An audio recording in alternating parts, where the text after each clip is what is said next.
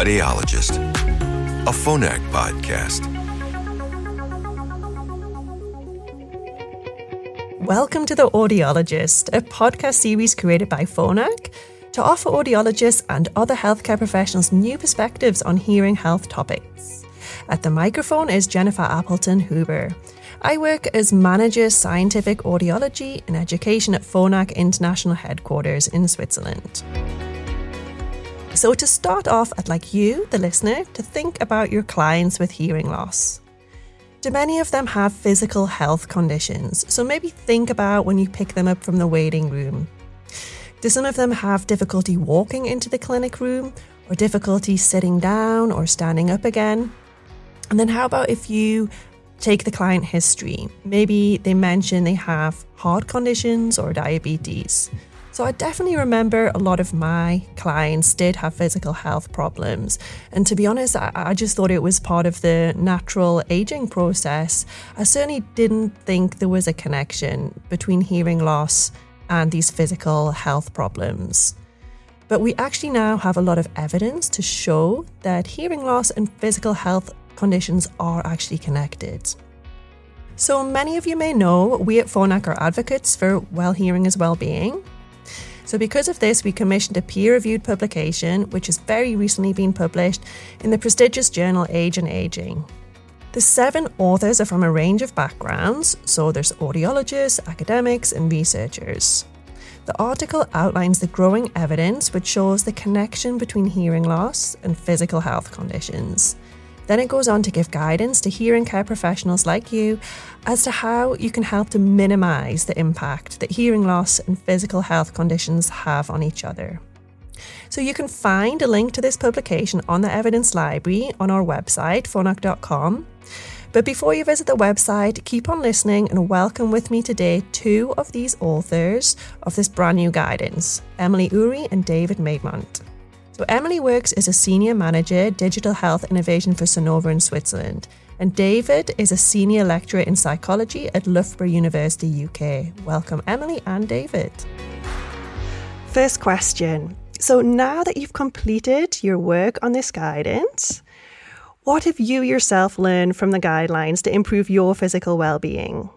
So, the most salient point for me is the importance of physical activity for promoting overall health and well being. And this includes improving health problems that are often linked to hearing loss. Yeah, great question. I think for me, it's really recognizing that our health is kind of all, to, all in one, all together. So, what I would refer to as holistic. We often kind of treat or manage different conditions on their own, and we really need to start beginning to appreciate, like you said, Jennifer, how these are all linked together and actually how we should be managing them um, together and not just in isolation. Really, we need to recognize and identify that there are lots of different factors that we can control, that we can manage to help us to stay physically and mentally active. Yeah, that's that's reassuring to know that we can have an influence on either our physical well-being and to a certain extent maybe also on our hearing loss. Yeah, absolutely. I think what you were saying, Jennifer, about people coming into the the clinic being older, we just assume that these things are just a natural part of aging. Yeah. And for me, part of this kind of paper is recognizing that irrespective of age, you know, it's not just inevitable, we can actually do something about it. So, from reading the paper, we know that hearing loss is associated with a range of negative health conditions, including increased odds of falling and poorer cardiovascular health. In the paper, you mentioned that there are three theories as to how hearing loss could have an effect on physical function. David, maybe you could explain what these theories are. Yeah, there are three key theories, but they're not the only ones. I think they're the ones that are probably most talked about in the literature. And I will say as a disclaimer that I don't advocate one or or you know uh, any of these theories. You know, it's probably likely that these explanations are a combination that try and explain this link between hearing and uh, and physical health. So one of the first key theories is what we would refer to as the cognitive reserve hypothesis. So when we're thinking about cognition, which I teach my undergraduate students uh, at Loughborough University, is the things like the mental processes that we use day to day. So these could be things like memory, uh, language processing, even problem solving, reasoning, and so on. And what this suggests is that we all have a capacity or a limit to our, our mental abilities, our cognition. And it's suggesting that in hearing loss, what happens here is that because individuals are trying to process sounds that are degraded in some way, that obviously adds to their kind of their mental abilities or limits their mental abilities rather. Mm-hmm. So they therefore have fewer resources available for these other functions or other processes that, that they need to need to use day to day. And this means that because they have they have these fewer resources, it obviously limits those abilities. And those abilities are also necessary perhaps physical functions such as, you know, maintaining our posture, postural control and, and our balance and so forth. So it's just that's kind of where the cognitive reserve hypothesis comes in. Um, there are others, and like I said, they're probably linked or there there's a, it's probably a combination of these things. But there's another which we refer to as the social cascade hypothesis. So this suggests that the communication difficulties individuals with hearing loss experience often lead to things like social isolation, social withdrawal, loneliness, and depression. Those factors have been shown to have an impact on individuals, leading to poorer physical function. So it's, it's suggested that they kind of mediate or they influence that relationship. And then the third one, rather, is uh, related to the vestibular system. And this suggests that kind of hearing loss may act as kind of a proxy or an indirect measure of accompanying vestibular loss. Uh, and that leads to greater, you know, dysfunction in, in physical physical abilities. So leads to imbalance and falls and so on. Would you say that's probably linked to, to hair cell damage then? I mean, I'm just thinking about uh, when someone gets hearing loss and it's linked to, to hair cell damage, the hair cells are also in the vestibular system, in the semicircular canal. So, probably if the hair cells in the cochlea are being damaged, probably they're also damaged in the semicircular canals. Is that is that right? Potentially, yeah. I mean, what I would say is that it's probably a combination of these things that are all interrelated yeah. whether that's part part of aging as you were as you were saying as getting older or, or other modifiable factors such as our, our, healthy lifestyle that lead to some of these uh, kind of mediating factors yes certainly i think it's all kind of interrelated and uh, and important for us to recognize and emily uh, i also read in the article that physical health conditions, such as heart conditions, could make hearing loss worse or maybe accelerate what we know as presbyacusis or old age hearing loss. Could you explain this a bit more, please? Yes, of course. So, hearing loss is also linked with uh, cardiovascular diseases and their risk factors. So, for example, diabetes, high blood pressure, and also smoking. Now, the scientific research tells us that these links are probably due to damage to the small blood vessels in the inner ear, since the cochlea is very metabolically active and relies on very strong blood circulation for optimal functioning. Mm-hmm. And indeed, these cardiovascular risk factors, such as smoking and diabetes, are all associated with inflammation and oxidative stress and these may also directly damage the cochlea. So, since the damage caused by poor cardiovascular and poor metabolic health occurs gradually over time, this negative impact accumulates gradually with age. And so it may actually accelerate the age related hearing loss. Yeah, it's fascinating. It's not something that I, as an audiologist, had really considered that heart problems could potentially make hearing loss worse. But when you explain it like that, so the cochlea receives less nutrients, and this can then lead to hair cell damage, it, it makes so much more sense to me. Yeah, it's a really interesting topic. So I also read in your paper that there is some good news that hearing care professionals can play a vital role in enhancing physical well-being of their clients. So how can they do that? Okay, so a core recommendation is to encourage regular physical activity because it mitigates many of the health problems that coexist with hearing impairment. So, for example, it enhances our cardiovascular health, our mental health, cognitive health, and also our overall well being. And moreover, something that is particularly relevant to older adults is that regular physical activity helps prevent falls and falls related injuries, as well as declines in functional ability. So, we recommend that audiologists encourage all clients to move their body on a regular basis. and in particular to meet the recommendations of the World Health Organization that all adults should do at least 150 minutes or two and a half hours of moderate intensity activity each week in order to achieve these health benefits. Yeah, I remember hearing this uh, recommendation from the World Health Organization before. Um, what does this mean, though, in reality? Can you give us some examples, Emily? Sure, of course. So, um, during moderate intensity exercise, you are working hard enough to raise your heart rate, but importantly, you are still able to talk, but not able to sing. Okay. So you can, if you imagine you were like going for like a walk with somebody, you're walking quite briskly, you can still actually talk to the person. If you started running, then you probably wouldn't necessarily. So it's still being able to like maintain that conversation. Um, some specific examples of like moderate intensity activities are brisk walking, which I think many of us can do quite easily. Also, um, also gardening, swimming, cycling, um, really any type of body movement that raises your heart rate like this counts. So just to give like yeah some specific examples of like how a week could look, mm-hmm. um, clients could, for example, take at least five 30 minute brisk walks each week. Or they could mix things up a bit and say, do three um, 30 minute brisk walks, some gardening, and some swimming. And then they would hit the recommendations. Yeah, makes sense. And I guess it makes sense to really choose things that are that that client is interested in that are going to fit into their lifestyle, right?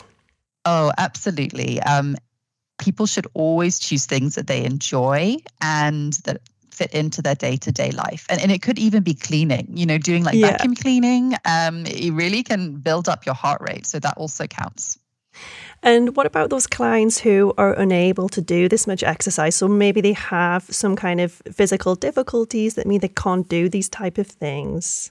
Okay, so here, don't worry. Um, doing just some physical activity still has benefits to health. So clients should just do what they can.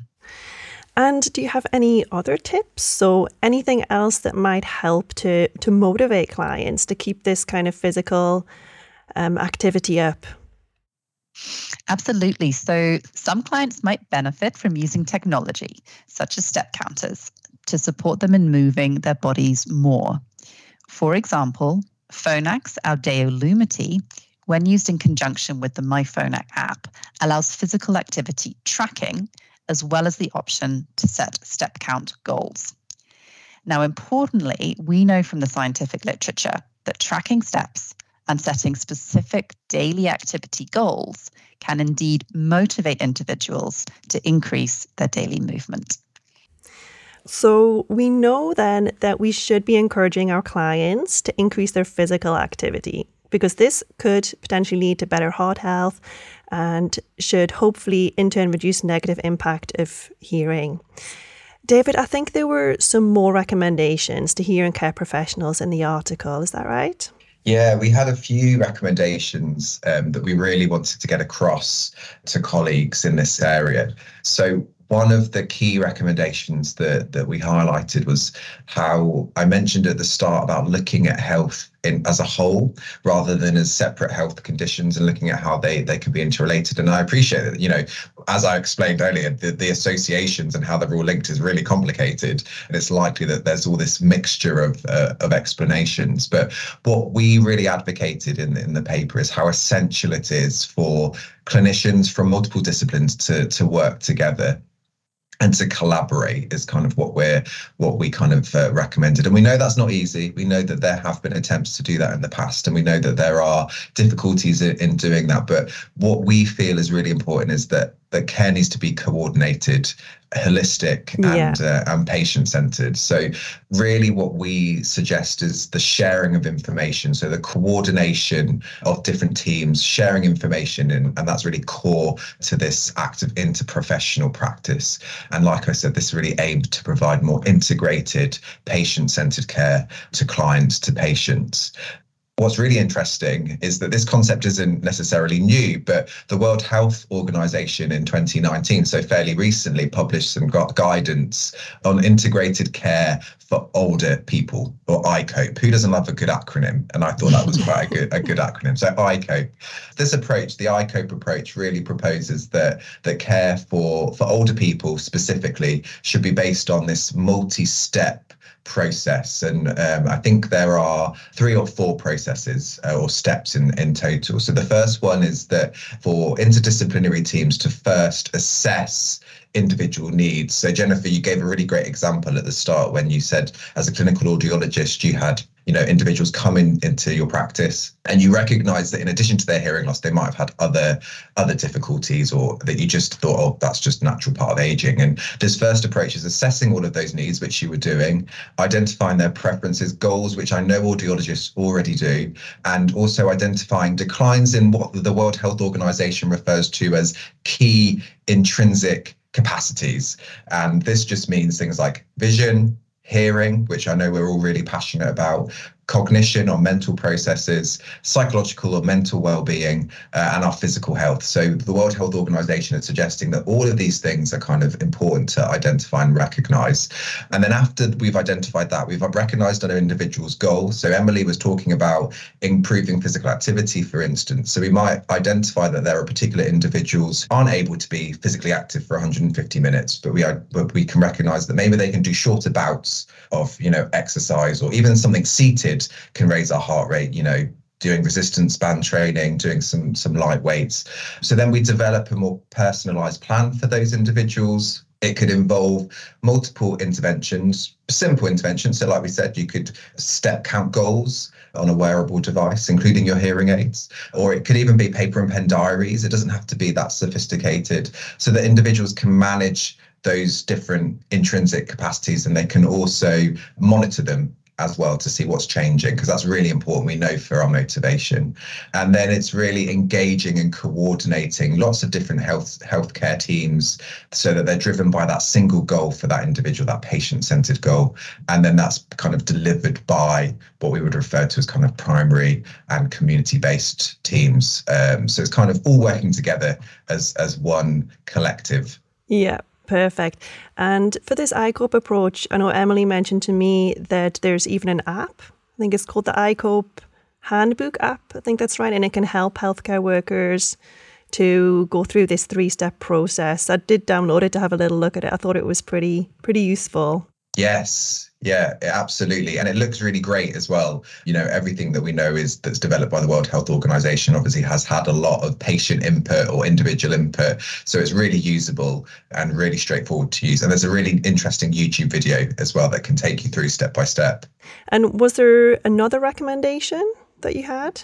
Yeah, so this is one that I'm really passionate about because I recognize that not everybody understands or appreciates the importance of of hearing loss and really the key driver for me uh, in being involved in this paper was showing that hearing loss obviously is related to lots of different health factors often something that frustrates me uh, in my career. I've been working in hearing loss research now for nearly a, well over a decade. I think it's scary to think time flies when you're having fun. Yeah. I, I know. I think what happens is that people often just dismiss hearing loss as a natural part of of aging and something that we shouldn't really be that bothered about. But we know that it has such a huge impact on an individual's quality of life and we know that it, it can be managed and it, you know and that an individual can benefit from from intervention. So one of our other recommendations uh, is educating healthcare workers about hearing loss and how it can be identified very straightforwardly such as using screening apps or even you know screening tools um, that can easily be incorporated into to, to, into practice. Yeah, and these days it's um, screening apps are so widely available, right? Yeah, absolutely. And something that was re- that really surprised me anecdotally is that my father-in-law and my mother-in-law both use hearing aids now. And the the general practitioner, when they went to, you know, in the UK, you go to your GP and you say, oh, you know, I think I'm having some hearing difficulties. And we know that they they they can often be a barrier to then onward referral to audiology services. However, I was really impressed with my GP. We shared the same GP. We live close locally together, uh, and he used a screening app, um, which was mm-hmm. amazing. Mm-hmm. So I was really impressed by that. Um, but I appreciate not everyone is a, is aware of those. So these screening apps have been around for a while, um, and there's various various good ones.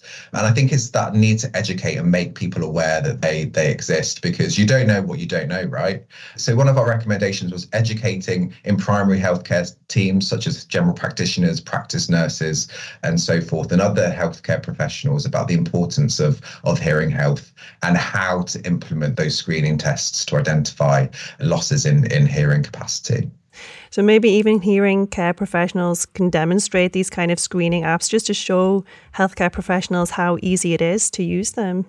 Yeah, absolutely. I mean, I know it's not an easy fix. You know, these individuals, particularly GPs, practice nurses, have lots of limited time. Yeah, exactly. You know, and, and I can imagine, you know, them thinking, oh, this is another thing that I need to now add to my practice can be quite overwhelming. But what I would, I think what's really reassuring is that these are quick and easy. And you can just even tell your patient about it. They don't you don't even have to do it in that five ten minute appointment. You can just say oh have you thought about using this? They can do it at home. And one of the amazing things is that often patients can self-refer into audiology as well where it's available. So i don't think some patients know about that even. I just think there's a huge need to improve this awareness and to, uh, you know educate sounds really formal but uh, it's just raising aware uh, raising awareness. Trying to make things a little bit easier for the healthcare professionals as well. Absolutely yeah. So emily do you have a closing message for our listeners? My closing message would be to move your body every day by choosing enjoyable physical activities that fit into your daily life or if they're a bit boring, listen to some great music while you do them and also set realistic goals and maybe involve your friends and family to make it a bit more fun. That's a really, really good recommendation. Thank you. I think I'll take that on as well. and David, how about you? Do you have a closing message for our listeners?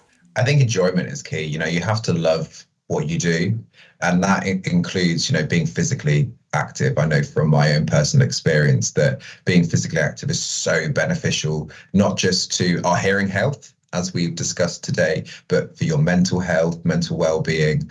And I think if you can incorporate, like Emily was saying, that social element and that enjoyment element, that's that's really important too. So I think, you know, even at doing it outside, I think, you know, when the weather's great, that's a that's a real benefit. So I think what my closing remark would be is to make it personal to you and find something that works for you because we're all different and you'll and you will find it, but it just takes time. Great. Well, thank you both so much for joining us today. And thanks especially for your work in making this guideline a reality. All the resources that we discussed in today's podcast, including the demonstration video of the ICOPE app, are available in the podcast description. Goodbye and thanks for listening.